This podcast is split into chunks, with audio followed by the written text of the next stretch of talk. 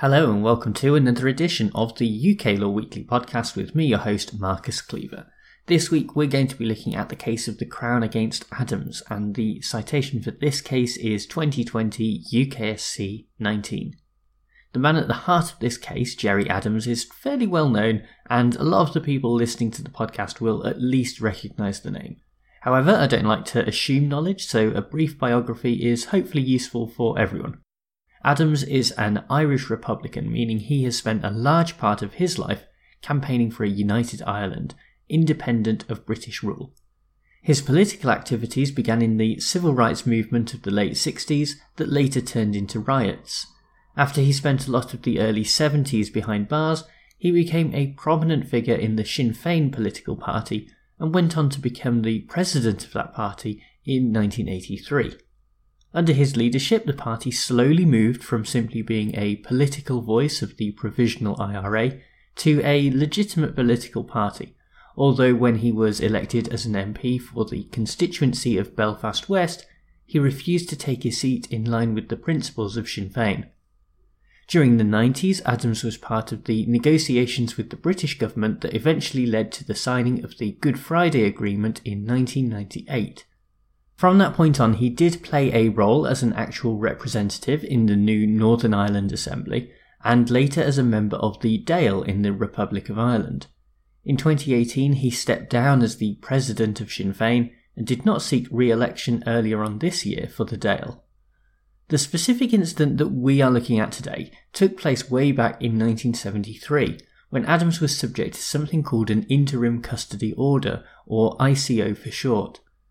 These orders essentially allowed for certain persons in the six counties to be detained without trial, or interred as it was commonly referred to. Their legal authority derives from Article 4 of the Detention of Terrorists Northern Ireland Order 1972, and this allows the Secretary of State to make an ICO once they suspect someone of being involved in terrorism. The rules from that point forward are that once a person has been detained, they do have to be released within 28 days, unless the Chief Constable makes a reference to the Commissioner, who can make a proper detention order if they are satisfied that the person was indeed involved in terrorism. If not, then the person has to be released. An ICO was made in respect of Gerry Adams in July 1973, and shortly afterwards he was interred at the infamous Maze prison in County Down. He attempted to escape on Christmas Eve 1973, and then again in July the following year, but was unsuccessful and was twice convicted of attempting to escape lawful detention in 1975. Although this all happened a long time ago, the issue came up again more recently because of something called the 30 year rule. This is the principle that certain government documents which are normally not in the public domain will be published after a period of 30 years has elapsed. The document in question was from Baron Hutton, who at the time was simply Brian Hutton QC, and it strongly suggested that when an ICO was made, it was necessary for the Secretary of State to have actually considered the matter personally. On this basis, Gerry Adams challenged the ICO made against him in July 1973, as well as the subsequent convictions for attempting to escape lawful detention. The Court of Appeal in Northern Ireland dismissed the case, and so Adams brought his appeal to the Supreme Court, which is where we pick it up. The legal question that this comes down to is whether Article 4 of that 1972 order does indeed require the Secretary of State to consider the matter personally before an ICO is made. The alternative is that something called the Carltona principle might apply. This comes from the 1943 case of Carltona Limited and Commissioner of Works, and establishes that the powers bestowed upon a minister will practically be exercised by responsible officials within the department. Furthermore, such a delegation of powers is perfectly legitimate according to this principle. If Carltona were applied to Adams's case, then it would not matter that the Secretary of State did not consider his ICO personally. However, Carltona does not stand on its own, and Lord Kerr used his lead judgment to explore some of the other case law in this area. For example, the judgment of Justice Brightman in Re Golden Chemicals Products Limited from 1976 was interpreted to mean that it is necessary to take into account the seriousness of the consequences as one of the factors when making a decision on the application of the Carltona principle. In theory, this would help Adams because internment is clearly a very serious consequence. However, the 1991 case of Oladehinde and Secretary of State for the Home Department ended up mitigating against his case because it was held that Carltona could still apply because there was no wording in the legislation that specifically said that the action had to be personally performed by the Secretary of State, instead of someone acting under his authority.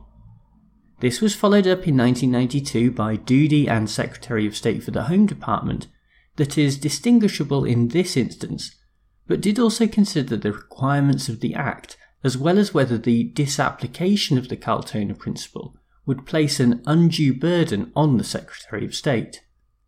All of this culminated in an analysis of the present state of the law in light of the more recent decision from the Northern Ireland Court of Appeal in McCafferty's application 2009. In that case, it was suggested that there is a presumption in law that Carltona generally will apply unless there is evidence to suggest that it be disapplied. Although technically obiter, Lord Kerr made it very clear that he did not agree with such a presumption, and that instead each question should be based on the wording of the legislation in its context alongside the importance of the subject matter.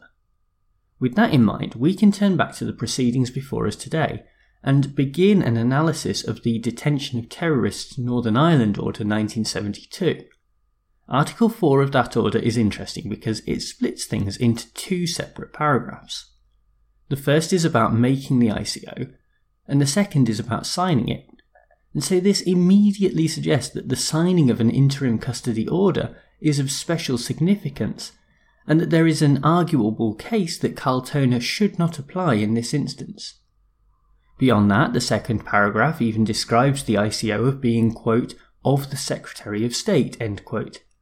And that language appears to suggest that the order is personal to him or her, rather than something more generic. As for other factors outside of the wording, we have already said that internment was a sufficiently serious consequence to merit personal attention by the Secretary of State, and signing off on an individual's ICO would not put too disproportional a burden on their time. In conclusion, it was decided that Carltona does not apply here, and so the ICO that was made in respect of Gerry Adams was invalid. It follows that he was not detained lawfully, and so the two subsequent convictions for attempting to escape lawful custody must be quashed. As far as my own analysis of this case goes, I am very keen not to get too far into the weeds.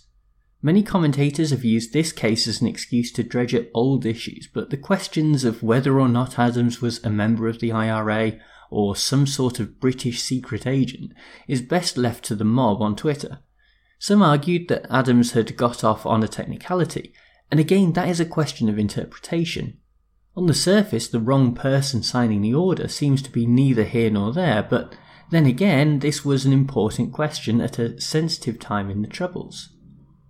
Nevertheless, I do think this touches on an important legal point, and that is what role the seriousness of the issue played into the decision. There was a sharp contrast between the Court of Appeal and the Supreme Court's interpretation of the Golden Chemicals case.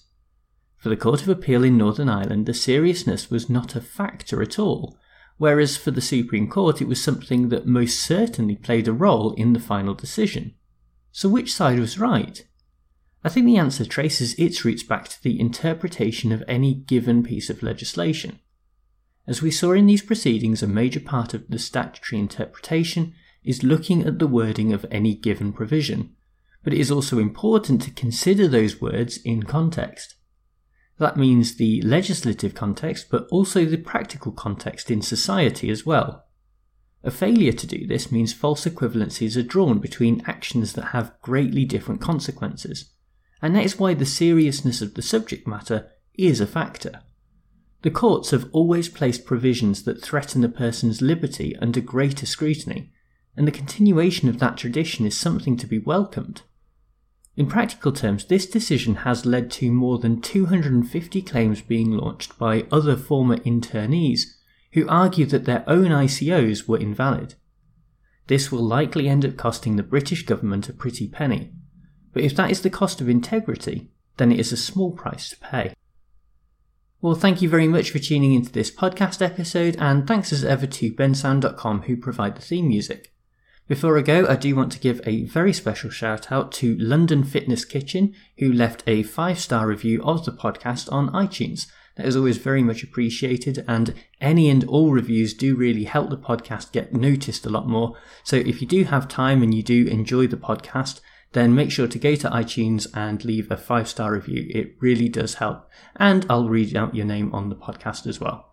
I'll be back with another case next week, but for now, bye!